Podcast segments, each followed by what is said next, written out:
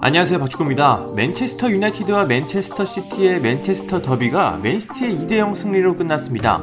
맨시티는 전반에만 에릭 바이의 자책골과 베르나르도 실바의 골로 경기를 2대0으로 만들었습니다.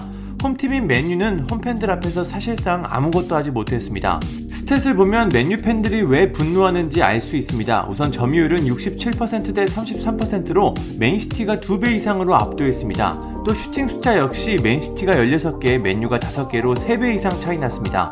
유효 슈팅은 맨시티 5개, 맨유가 1개입니다. stat만 봐도 맨유가 얼마나 부진한 경기를 했는지 알 수 있습니다. 결국 이렇게 되자 맨유 팬들의 분노가 폭발했습니다.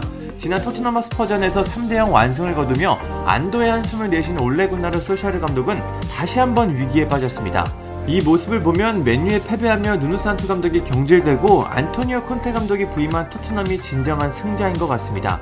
아무튼 맨유 팬들은 맨체스터 더비가 허무하게 끝나자 무시무시한 분노를 표현했습니다. 한편은 솔샤르 감독의 경질 이미지를 합성해 만약 이 쓰레기 같은 감독을 자르지 않는다면 나는 25년 동안 해온 맨유 팬을 그만두겠다고 말했습니다. 스카이 스포츠에서 감독이 경질될 때 이런 식으로 이미지를 전하는데 상당히 고퀄로 잘 만들었습니다. 다른 팬은 소샤르 감독이 옅은 미소를 짓고 있는 사진을 전하면서 걱정마 여러분 자책골이 있었으니까 내 기록에는 1대1 무승부야 라는 글을 남겼습니다. 솔샤르 감독이 이제 축구 팬들 사이에서는 조롱거리가 된 것 같습니다.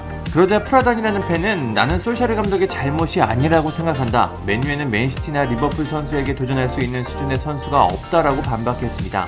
킹이라는 팬은 오늘 많은 것을 배웠다. 솔샤르 감독은 팀을 떠나야 한다.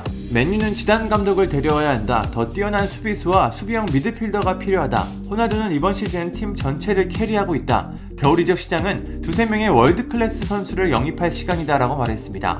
루크라는 팬은 나는 우리가 모예스 감독에게 충분한 시간을 주지 않은 것 같다는 생각을 하기 시작했다고 말했습니다. 그러자 조라는 팬도 우리는 반 할 감독에게도 충분한 시간을 더 줬어야 했다라며 아쉬움을 전했습니다. 솔샤르 감독이 최악의 모습을 보여주니 과거의 감독들이 생각나는 것 같습니다.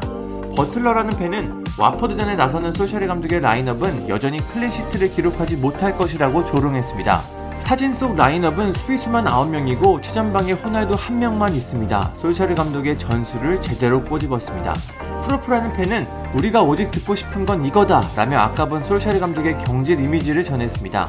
야니스라는 팬은 새로운 굴욕 이후에도 솔샤르 감독이 경질되지 않는다면 난 맨유 구단의 팀 관리를 더 이상 이해하지 못할 것이라고 밝혔습니다. 맨유는 왓포드 비아레알전을 치른 후 리그 1위 첼시를 상대합니다. 이 경기까지 솔샤르 감독이 생존할지는 모르겠지만 첼시전에서 완패한다면 아마 솔샤르 감독은 경질되지 않을까 생각이 듭니다.